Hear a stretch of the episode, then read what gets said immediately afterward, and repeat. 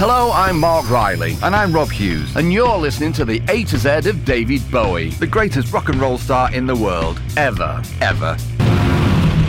R is for Reed, Lou Reed. Oh, yes, Lewis Allan Reed, to give him his full name, born on the 2nd of March 1942 at Beth El Hospital in Brooklyn, and he grew up in Freeport, Long Island. The son of Toby and Sidney Reed, an accountant. His family was Jewish. His father had changed his name from Rabinovich to Reed. Reed said that although he was Jewish, his real god was rock and roll. He knew already, didn't he? He, he was did. absolutely rock and roll through and through, Lou Reed, as we will find out. So, Reed attended Atkinson Elementary School in Freeport and went on to Freeport Junior High School. His sister Merrill said that as an adolescent, he suffered panic attacks, became socially awkward, and possessed a fragile temperament, but was highly focused on things that he liked, mainly music. Uh, he seemed to have a lot of those, uh, you can't call them qualities, but uh, traits. That's right, Later on in his years, Certainly. didn't he? But having learned to play the guitar from the radio, he developed an early interest in rock and roll and rhythm and blues, and during high school, played in several bands. He began experimenting with drugs at the age of 16. His first recording was as a member of a doo wop band called the Jades, and his love of playing music and his desire to play gigs brought him into confrontation with his anxious and unaccommodating parents. Right, All right, okay. so there is a generational divide going on here. His sister recalled that during his first year in college, he was brought home one day having had a mental breakdown, after which he remained depressed, anxious, and socially unresponsive for a time, and that his parents were having difficulty kind of coping with the problems, as you would do, really. Yeah, he sounded like he had a very troubled childhood, didn't he? So, uh, visiting a psychologist, Reed's parents were made to feel guilty as inadequate parents and consented to electroconvulsive therapy, ECT. Reed appeared to blame his father for the treatment to which he had been subjected. He wrote the experience in his 1974 song "Kill the Sons," which is a really great tune. Yeah. off a off a patchy album. Mm, yeah. Reed later recalled the experience as having been traumatic and leading to memory loss. He believed that he was treated to dispel his feelings of homosexuality, and after Reed's death, his sister denied the ECT treatments were intended to suppress his homosexual urges, asserting instead that their parents had been told by his doctors that ECT was necessary to treat Reed's mental and behavioural issues. I mean, it's a desperate measure, this. Yeah, there's a lot of that going on. There I mean, was. they didn't know what they were doing, did they? No, were they just didn't. Like, I mean, these poor people were like guinea pigs, weren't they? Yeah. Uh, upon his recovery from his illness and associated treatment, Reed resumed his education at Syracuse University in 1960, studying journalism, film directing, and creative writing. He was a platoon leader in the Reserves Officers Training Corps. I can't find that so hard to believe and take yeah. in. He was probably forced into that. You would Yeah, imagine, you know, yeah. just trying to make him be a, a man. Yeah, in inverted commas. Discipline and all the rest of it. Oh, like, yeah. Uh, and he said he was later expelled from the programme for holding an unloaded gun to his superior's head. No, I can't believe that. In 1961, he began hosting a late night radio show on WAER called Excursions on a Wobbly Rail, named after a tune by pianist Cecil Taylor. The program typically featured doo wop, rhythm and blues, and jazz, particularly the free jazz that came around in the mid 50s. Okay, so Reed said that when he started out, he was inspired by such musicians as Ornette Coleman,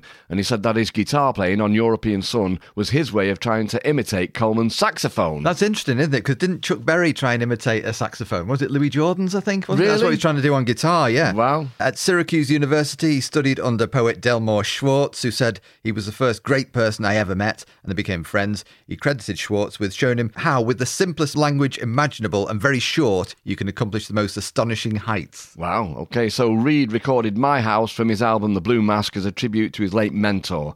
He later said that his goals as a writer were to bring the sensitivities of the novel to rock music or to write the great American novel in a record album. While at Syracuse, Reed was also introduced to heroin for the first time and quickly contracted hepatitis. Sterling Morrison met Reed when he was visiting his mutual friend Jim Tucker, the older brother of uh, Moe Tucker, went on to drum for VU, of course, who was at school there. So Reed graduated from Syracuse University's College of Arts and Sciences with a BA in English in June 1964. In 1964, Reed moved to New York City to work as an in-house songwriter for Pickwick Records. That year, he wrote and recorded the single The Ostrich, a parody of popular dance songs of the time, which included the lines such as Put Your Head on the Floor and Have Somebody Step on It. It's a great tune, that. Oh, it is. It really, really is great. His employers felt that the song had hit potential and they got together a supporting band to help promote the recording. The ad hoc band called the Primitives included Welsh musician John Cale, who'd recently moved to New York to study under La Monte Young in his Theatre of Eternal Music, along with Tony Conrad. Cale and Conrad were surprised to find that for the ostrich, Reed tuned each string of his guitar to the same note, which they began to call his ostrich guitar tuning, which makes sense. It does. Uh, Cale was impressed by Reed's early repertoire, including the song Heroin, and a partnership began to evolve. So we're going to get into VU here. We, we are going to cover them in V, aren't we? So we're going to sort of bypass most of this now. We will, yeah. Lou Reed did leave the Velvet Underground in August 1970, and there's a famous story about Bowie going to see them the, Oh, New, yes. in New York and Yeah, all that yeah. kind of stuff. So Lou Reed then moved to his parents' home on Long Island and took a job at his father's tax accounting firm as a typist. What? Now, by his own account, earning $40 a week. In 1971, he signed a recording contract with RCA Records and recorded his first solo album at Morgan Studios in Willesden, London, with session musicians including Steve Howe and Rick Wakeman from the band Yes. I've got to say, I'm not really that overly familiar with this record, but you know it pretty well, don't you? Yeah, I absolutely love some of it, but it is, uh, you know, um, obviously the songs are there and the songs are great, but it's been well documented that he was just not interested at all. Mm, yeah. and I think it was a pretty dispiriting affair for, for everybody. I think so. I think the you know Steve Howe and Rick Wakeman weren't happy, were they? I think they felt dismissed by Reed's attitude more But than anything yeah, else. and it, I mean the thing is that it also had Berlin on there. You know, it's got Berlin the song, Mm. Yeah. which then obviously triggered off. This is the interesting thing. I forgot about this, but that triggered off the album Berlin, yeah. which you know is a, is a is a masterpiece for my mind, largely or at least in part uh, due to Bob Ezrin and his arrangements on it and, and the production on it. Yeah. Uh, but I did say to Lou Reed uh, when I was talking to him about Berlin, which was the second of two interviews that I did. The first interview I got away with Hmm. just about. The second interview, um, I said to him, you know, okay, uh, he was being he was being arsey anyway, Hmm. and he was in London, I was in uh, Manchester, and he was being arsey. I could be hear him being horrible to people in the room with him Right. Hmm. at the other end. and then I said to him, okay, so um, Berlin the album, yes. I said, can you tell me how that one song on the debut album triggered off this masterpiece? You know, this rock opera, Yeah. which he was happy to call it. That didn't upset him, and he went, "Are you serious?" Really. Yeah, and it was like, oh god, here we go. you know, and uh, like, obviously he hates journalists and uh, Yes. anybody on the periphery asking him questions. But in saying that, you know, I just reflected on it later, and the bottom line is that a lot of the songs that he used for Berlin, for Transformer, were just all found in the cupboard and just, you know. Almost square pegs in round holes. Yeah. He just took the songs, changed some of the words, and then it was a concept album made up of all these mishmash of different songs. It did work, like I say. I Oh, think it's- brilliantly. It's, brilliant, but It but he but he wouldn't tell me. He wouldn't admit that it was just a standalone Hmm. song about two people, you know, uh, drinking together. Yeah. And then it came up with this other album. So yeah, I, I was I was well miffed. And then I tell you what, after about after about. Mm, Five minutes of him being an arse, I just went. I tell you what, Lou, we'll call it quits there, eh? Went, yes, I think we should. Well, the weird thing about you obviously got him on the wrong side of something because uh, I never interviewed Lou Reed. I sort of wanted to, but at the same time, I knew he had this really kind of rotten reputation as an interviewee. But uh, from what I gather from people who did talk to him, he would be nice on one phone call or one interview, and then the next one along, he'd just clam up and just be like he was with you. So maybe the one before was a good one, and the one after you was a good one. It just seemed to work like that, and it, not quite random. There was a kind of method to it, you know. I think I probably triggered something off. Well, I was asking him awkward questions because I grew up with that album and I Yeah. did know it and I didn't know what I was on about. I don't generally, but I did on that occasion. But the thing was, and you know this already, Bob, but in the interview previous, Ah, like I say, that was about Berlin as well. And I should never have done the second one because I got away with it and that could have gone down on my CV as a man who got away talking to Lou Reed Right. once. That would have been fine. I would have been happy with that. But at the end of that first interview, I did say to him, Oh, by the way, before you go, I've got a plaque at home awarded to you, Lou, uh, for songwriting services from a magazine called Stereo, I think it was. And I said, um, Do you remember it? And he went, Yes, I do. It's black, yeah. I went, That's right, yeah, it's a black plaque to you for songwriting services for Berlin. And I said, Why have I got it? He went, I don't know, maybe you stole it. So I said, No, I didn't steal it. He went, Well, maybe I threw it out of the window one day. I said, Well, maybe. I said, But I've got it uh, anyway. He went, Okay. So I said, uh, Would you like it back? And he was like, Um, no, um, no, no. caught him off it- it- guard. it's Yeah. yours. I said, no, it's not. It's quite painfully yours. It's got your name on it. Uh, I said, I'll get it to you. And he went, oh, uh, well, that's really kind of you, but you don't have to do that. You've bought it. I said, yeah, don't worry. And I did. I, I went to the Berlin show at the Apollo in Manchester. Hmm.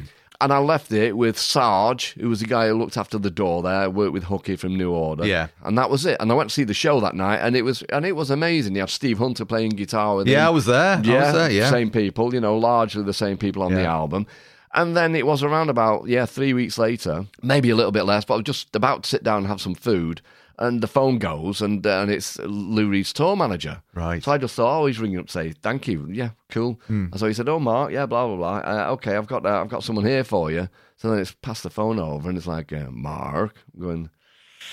Yeah, it's Lou. I'm going, oh, I'm, all right, Lou. Yes, I'm okay. Yeah, I said, I just want to thank you very much for giving me this Oh, this plaque back. And he and he and he told the story that they were all on stage, all the musicians, and the tour manager came up and gave him this package. Which he'd opened because it could have been anything, right? He left me. Yeah, fair enough, From yeah, a yeah. previous journalist from 1973, it could have been anything. Yeah. Um, and Lou Reed just told me that he, he pulled it out and he looked at it and he remembered it. Then he remembered the conversation and he held it up and he told everybody what had happened and they all started cheering. Right. And and he said he's, he's just really great. And can I give you some money? I said no, it's fine. I think- Seriously? yeah, it cost me about. I think I spent about ninety quid on it. Right. And the weird thing is also, and I wished I'd bought it. There was also a uh, a gold disc for Berlin, a legitimate gold disc on eBay at the same time from the same seller. Right. I wished I'd bought that as well, and I did tell him that, and he said, "Oh, it was it was just a really generous thing, and I'm I'm so grateful uh, to you for doing this for me. That's a really good deal. And if you're happy, I'm happy. That's brilliant. I've, I've done a good thing for Lou Reed. You know. Whoa, hey. and then it was only about two months later when he uh, tore me a new arse. so He probably forgot who you were. to Of be- course no offense, Of course he obviously. I mean, you're talking before about the fact that he made uh, Berlin from a lot of songs he just found in the back of cupboards and all the rest of it. That applies to the first album as well, doesn't Yeah. it? Because you've got various unreleased VU songs on there. Some of them have been earmarked for loaded and then shelved, and the album was overlooked, wasn't it, by most pop critics? Although uh, Stephen Holden in Rolling Stone called it an almost perfect album, which embodied the spirit of the Velvets. The breakthrough, of course, was Transformer, released in November 72. So uh, Lou Reed married Betty Kronstadt in 1973. She later said he'd been a violent drunk when on tour. Berlin, July 1973, was a concept album about two junkies in love in the city. The songs variously concerned domestic violence, adultery, prostitution, and suicide. Response to Berlin at the time of its release was negative, with Rolling Stone pronouncing it a disaster, darling. Oh, we need a reviews amnesty there, don't we? Yeah, yeah. I think it's since been seen as a classic. Sally Can't Dance arrived in August 1974 and became Reed's highest charting album in the States. I didn't realise that. Uh, got to number 10 during a 14 week stay on the Billboard chart. Metal Machine Music, now then, 1975, was an hour of modulated feedback and guitar effects. Good luck working your way through that if you've never heard that before. Uh, critics interpreted it as a gesture of contempt, an attempt to break his contract with RCA, or to alienate his less sophisticated fans. Reed himself claimed that the album was a genuine artistic effort, even suggesting that uh, quotations of classical music could be found buried amongst all the feedback. The album was reportedly returned to stores by the thousands and was withdrawn after just a few weeks. Yeah, it's a bit crackers, really. I mean, I, I, I did buy the album, and I, you know, and I, I did keep it, but it, Yes. I, it, I didn't listen to it. You listen to a little bit of it, and you think, "What's going on?" Yeah. And uh, and there's a little bit actually on um, on the album um, "Take No Prisoners" where there's some feedback, and he goes, "That's how," it goes, and he goes, Right. "Oh, that's how Metal Machine was born." Ah, and right. that is a great album, "Take No Prisoners." But yeah, he did always say that he was kind of like trying to in, invent industrial music or Yeah. kind of verging on strange, noisy, uh, stroke ambient music Yeah. in parts. But it really did seem at the time. The it's got the greatest cover. Oh, it's a brilliant cover. The cover is from cover. that tour that I saw Yeah. him playing on. I love the cover, Yeah. but the record itself, I maybe I'm, I must be one of his less sophisticated listeners. Same here. But then again, in later, you know, not long before he died, wasn't there an orchestra? Was it in Berlin that reinterpreted it as a as a classical recording? You know, and tried to find this merit in it, this great artistic merit. I'm not at all surprised. And there'll be people out there who are listening to this quite possibly who love it. Yeah, oh, yeah. It's all down to opinion, and that's absolutely fine. But I really did think it was just an attempt to get off RCA. But Definitely. there you go. Uh, maybe I'm just a cynic as well as unsophisticated.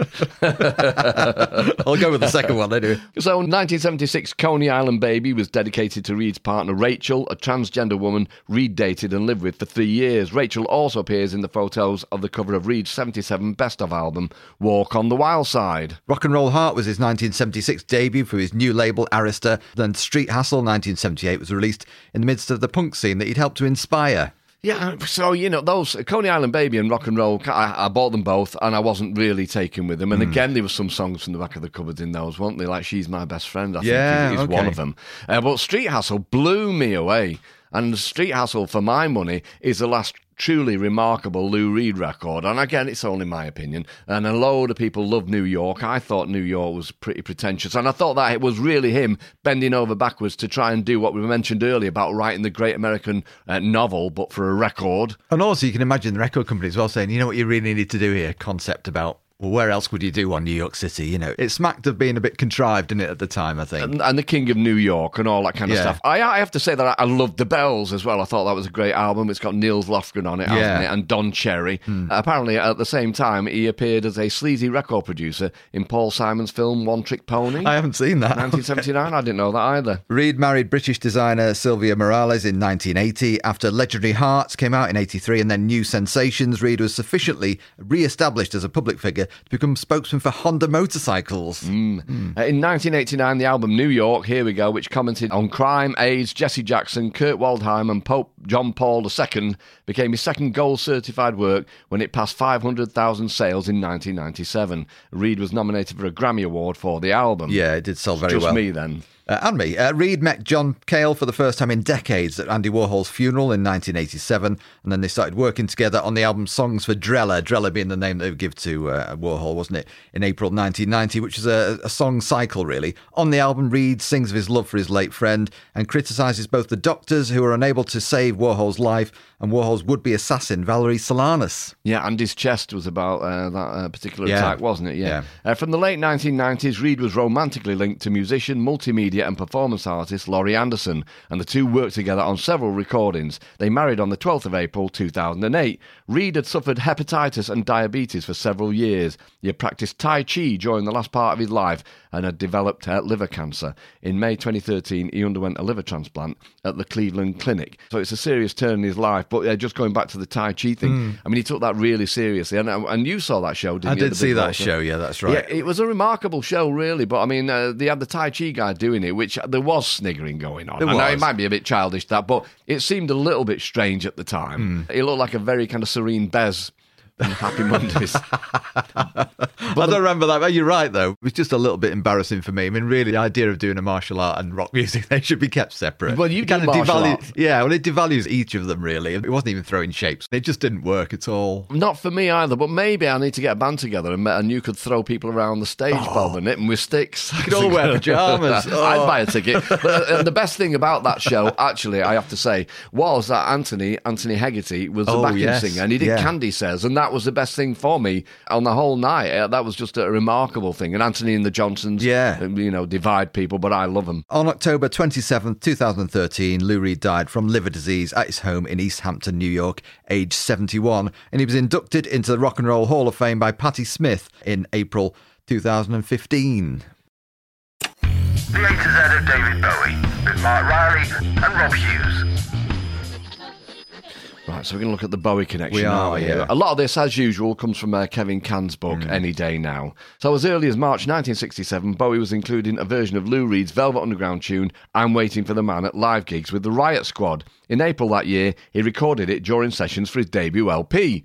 Uh, Bowie also used the arrangement from Venus in Furs for his own Little Toy Soldier. That's great, isn't he? Determined to get some VU in there somewhere. Yep. During his first visit to the States in late January 1971, Bowie went to see VU at the Electric Circus in Manhattan. Here's that great story. Unaware that they had a new lineup. I think he even thought John Cale was still in them at that point. Did he? Uh, Lou Reed had left, replaced by Doug Yule. Bowie said later, Afterwards, I waited at the backstage door and I was banging on it. And Lou comes out and I went on and on and on about how great I thought it was. And at the end of the conversation, he says, Look, actually, buddy, my name's Doug Yule. I thought, oh no, I was so embarrassed because I thought I'd been talking to Lou Reed for about 15 minutes. Yeah, legendary story that. Uh, when Bowie signed to RCA at a reception in New York in September 1971, Lou Reed and girlfriend Betty Kronstadt were amongst the guests. Reed then went to visit Bowie and Mick Ronson at their hotel, where he played them a selection of songs from his forthcoming solo album, which he planned to record in London with RCA's in-house producer Richard Robinson. Lou Reed arrived in London in January 1972 to start recording his new solo album at Morgan Studios again in Willesden,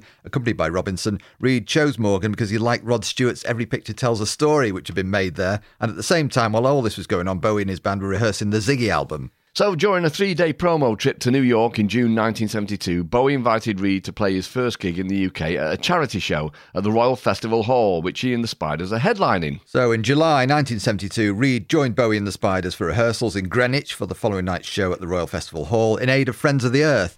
Proceeds from the gig are earmarked for the Save the Whale Fund. At the show itself, Reed, billed as Bowie's very special guest, was drunk and appeared halfway through the set doing three VU tunes I'm Waiting for the Man, White Light, White Heat, and Sweet Jane. On the 14th of July 1972, Reed played his first ever solo gig at the King's Cross Cinema in London with Bowie and Angie and Mick Ronson in the audience. Two days later, Bowie announced to the press that he'd been asked to produce Reed's solo album. He also tells the media, I'd never heard this, that Keith Moon would be the drummer on the sessions and Klaus Voormann the bassist. Neither. No, I, I, until I was doing research for this, that was the first time I'd heard that Keith Yeah. Moon story. Yeah. While preparing for the famous Ziggy gig at the Rainbow, Bowie and Ronson dashed back and forth to produce Transformer at Trident Studios, and the whole thing was done in 10 days, apparently. Things got a little bit heated in the studio at times, with Reed directing abuse at both Bowie and Ronson. Although Reed recalled later, the only person in the world with a tempo more vile than mine is David Bowie. Uh, Bowie and Reed fell out during a late night meeting, which led to Reed hitting Bowie. Bowie had told Reed that he would have to clean up his act if they were to work together again. When it came time to record Walk on the Wild Side, Bowie called on his old saxophone teacher, Ronnie Ross, to play the solo near the end. He got 50 quid.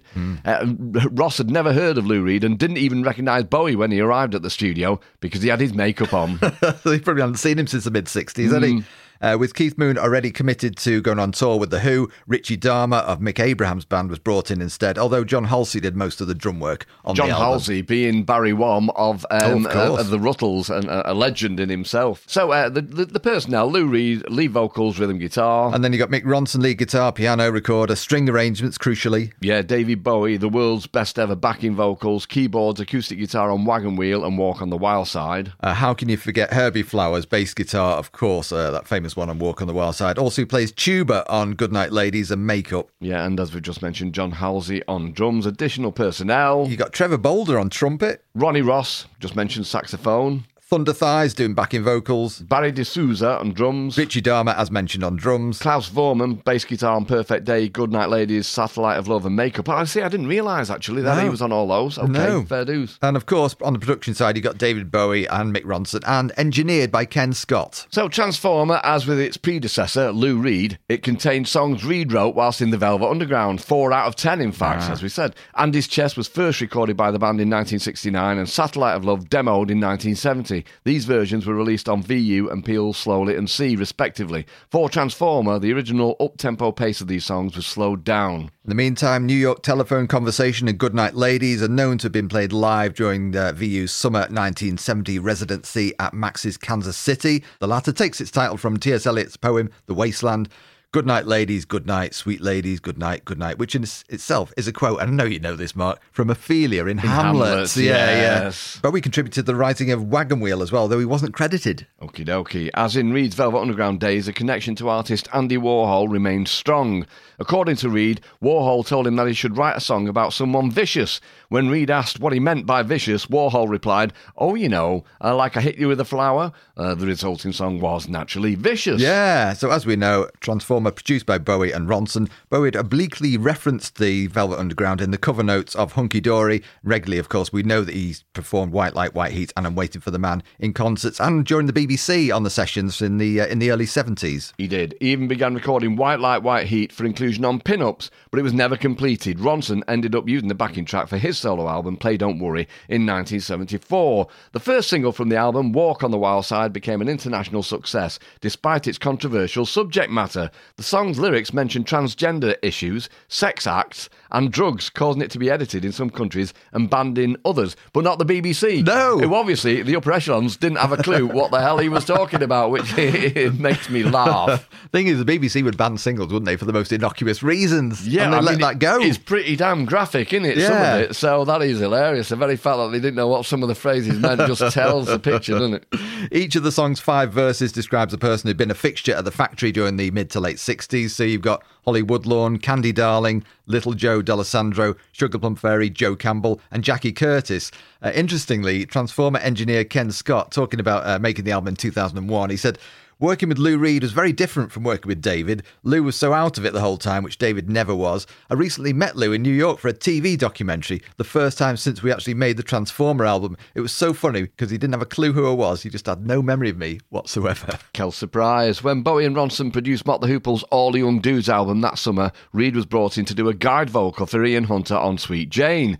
After Bowie had retired Ziggy at the Hammersmith Odeon in July 1973, Reed was among the guests at the after show party at London's Cafe Royal. And there is that famous photograph in there as Yeah, well. yeah. Well, there's a photograph, uh, funny enough, whereby um, you've got Mick Jagger and Bowie and Lou Reed. And Lou Reed is leaning over, I think that's the way that it is, to uh, Bowie. Or they're leaning towards each other. It was always suggested that they were trying to kiss each other, Hmm. which was just ridiculous. And, and Mick Jagger sat there in the middle just looking down, probably probably on his mobile phone.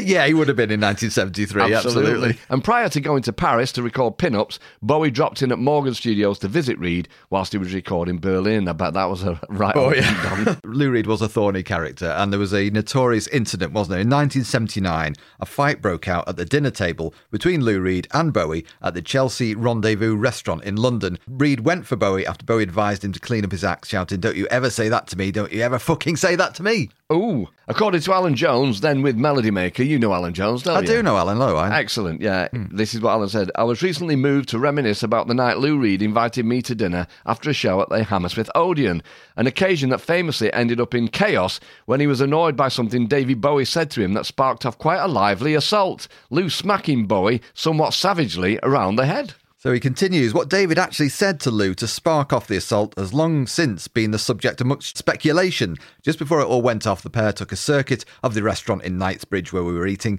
toasting each other and their renewed friendship.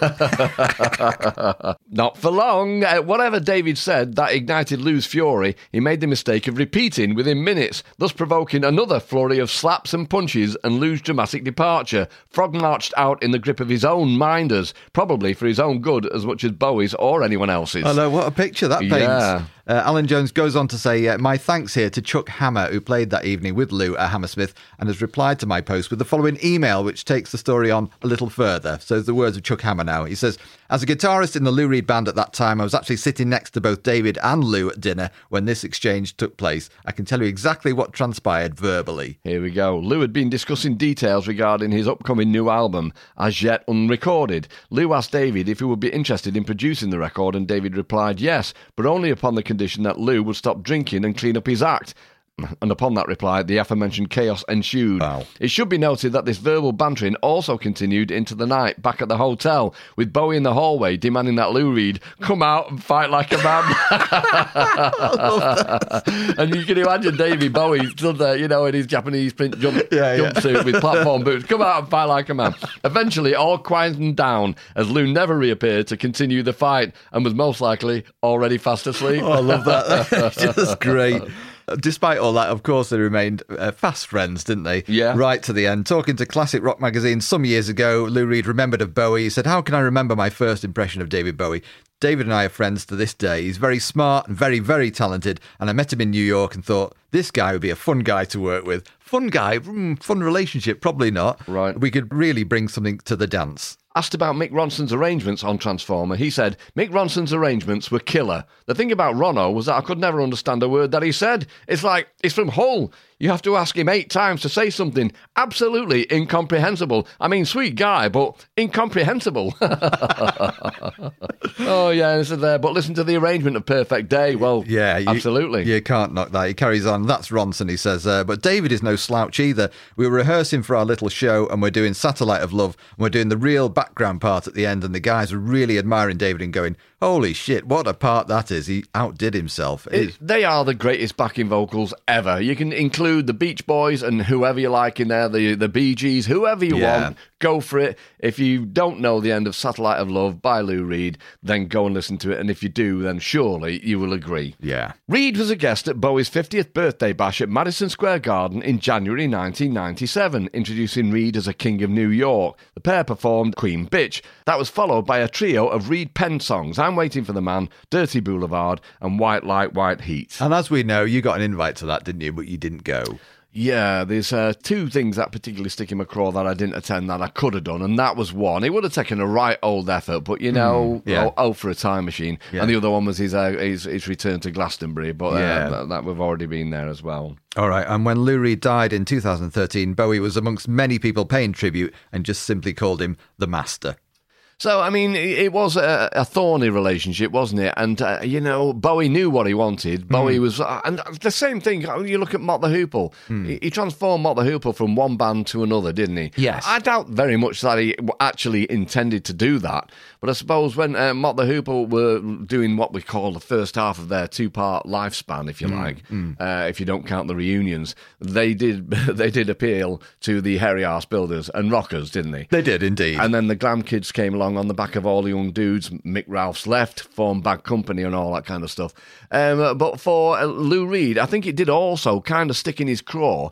Uh, for quite a long time, uh, that Transformer was seen as a glam album, and he was seen as a glam star because he never really embraced that at all, would he? And, and you can understand why. Yeah, not at all. I, mean, I think there's a quote. Isn't there a quote by him? Because I think a lot of he was so narked by the fact that following that album, a lot of people compared him to Bowie and said he even suggested maybe you're a bit of a protege, you know, which is ridiculous. It would really get his hackles up, I Mm. can imagine. And he did say, he said, "I'm not like Bowie at all, really. You know, Right. I'm more kind of hardcore rock and roll. That's how he saw himself." Yeah, and if you listen to the Velvet Underground stuff, I mean, and again, look at the Velvet Underground's first album. How must that have sounded when it came out? That just absolutely blew everybody away. And if you look at a band like Can, who changed, you know, I mean, they're so influential, Can. Yeah. They based their career on the first Velvet Underground album. They were just inspired and totally transformed by it and transfixed. Yeah. And then you look at uh, White Light, White Heat, which is a, a very different album, but again, groundbreaking. You got, you know, Lady Godiva's Operation and The Gift. I know uh, both John Cale vocals. And if you listen to Lady Godiva's Operation in stereo, and I played it on the radio, and you've got Lou Reed over there, and you've got the music over there, if you haven't got one speaker working, you've either got an instrumental, or if it's the other one, it's just John Cale reading this mad story out. Yeah, With it- Lou Reed interjecting every now and then. It's Yeah. just uh, absolutely amazing. Those interjections are brilliant, aren't they? First time I heard that, I think, what is this? You know, at home in my bedroom, oh, it's just crazy. If you look also at the, his relationship with John Cale. Now that's uh, really interesting because I mean, if you look at what Lou Reed was doing, writing stuff like The Ostrich, he was writing great rock and roll songs, and we know that's the real core of him. Yeah. But the, the Velvet Underground, defiantly rock and roll, but they really twisted rock and roll like nobody before, and and I think that was largely due to John Cale. Yes. obviously he had the avant-garde side to him with John Cage Yeah. and the viola and all Yeah, that kind of yeah, stuff. So without John Cale involved in the Velvet Underground, they probably would. You can only speculate, but you, they probably would have been a bit more of a straightforward beast, wouldn't they? Yeah, you know, all dressed in leather. And before, you know, they were playing at the factory and uh, under the auspices of Andy Warhol. They were just playing high school dances and stuff, weren't they? A pretty straight rock and roll band, you know, in name anyway. Yeah, and then you look at the first album that they did without John Cale, and it's a pretty straightforward. I mean, there's some beautiful songs on there, and it's a great record and very influential for a different group of bands. Yeah. A lot of the indie bands are really, really uh, influenced by the Velvet Underground's third album, and I would say also Loaded. Loaded, definitely, yes. But if you look at bands like Can, bands that kind of like, again, for their own part, just wanted to rip things up and just not do things like it had been done before, they did actually use the Velvet Underground as a template. They did, definitely, because I know, um, uh, oh, what's his face? Uh, Irmin Schmidt went over to New York in 66, didn't he? And What's he, his face? Sorry, Irmin. And he went over, in fact, we were, t- in fact, I was interviewing him quite recently about this. And he said, obviously, you know, he grew up listening to classical music and didn't realize when he got to New York, you could actually have everything in one. You know, you didn't have to have, you know, classical music on this side, rock and roll on the other. He saw the VU and he saw La Monte Young and everybody else and what they were doing and just realized actually you can have everything in one big pot and just see how it sounds. Yeah, and there's a great story as well about Pete Frame, Hello Pete, who did the uh, legendary Rock and Roll Family Trees and and those TV programs that were based on them as well. He- Yeah. all based on Pete's uh, research. And I've got his book somewhere with the different. And if you look at like Deep Purple, you got the Family Tree. Yes, you can yeah. imagine it's sprawling and all over the place. But he was in New York in 1966, Ah. and there was just a doorway there, and it said, "Come inside and watch the Velvet Underground," and he did. Wow, I didn't know that. Wow, yeah, that's and so uh, one of the few people to have ever have seen the Velvet Underground. You know, and the Velvet Underground did come over here with Doug Yule and do a tour. Yeah. Didn't they? Did they play at the Houldsworth Hall or the ICA building, maybe in Manchester? But they came over the Velvet Underground Yeah. without Lou Reed, and that would have been very confusing as well. I don't, I don't, I think they kept it a little bit kind of quiet. I mean, there was the album Squeeze, wasn't there? yeah, that's right. Yeah. Which I did buy and I did take back, and is now worth a fortune. It is, yeah, yeah. But um, yeah, I don't think it was. uh, Like I say, he had curly hair like Lou Reed, and must have been a lot of people going there who, who, who did think it was watching the Probably. actual Velvet Underground. Yeah, I did interview Doug Yule a few years ago about Squeeze, actually, and just about all that stuff. And uh, I must dig that out. Yeah, you must do. But I think the you know the bottom line, I think the friendship between Lou Reed and Bowie was based on uh, a lot of mutual respect, but also competitiveness. It was the same with John Cale, wasn't it? I think that's what drove Lou Reed a lot of ways. Yeah, and we'll, we'll also be talking about Roxy Music. But the funny thing is that uh, Bryan Ferry was mad on Roxy Music. You, you possibly couldn't tell from the Roxy tunes. Uh, a little bit of the adventure in there, you know. Uh, but uh, the great thing was that he loved Lou Reed and the Velvet Underground and John Cale. And uh, we know that uh, Lou Reed supposedly kicked John Cale out because he was becoming a focal point. Yeah. And people were very interested in the kind of upside down stuff that he would do. And then what happens? He eventually brings uh, Brian Eno Yes. into Roxy Music and eventually kicks him out because he becomes a focal point Absolutely. for people and doing all the upside down stuff. So Learn the lessons. The A to Z of David Bowie was written presented by Rob Hughes and Marc Riley, recorded and edited by Howard Knock, with social media graphics by Jason Reed. If you'd like to review or rate this podcast, well, that would be much appreciated. In the next episode. Reality. Mick Rock. Rupert the Riley.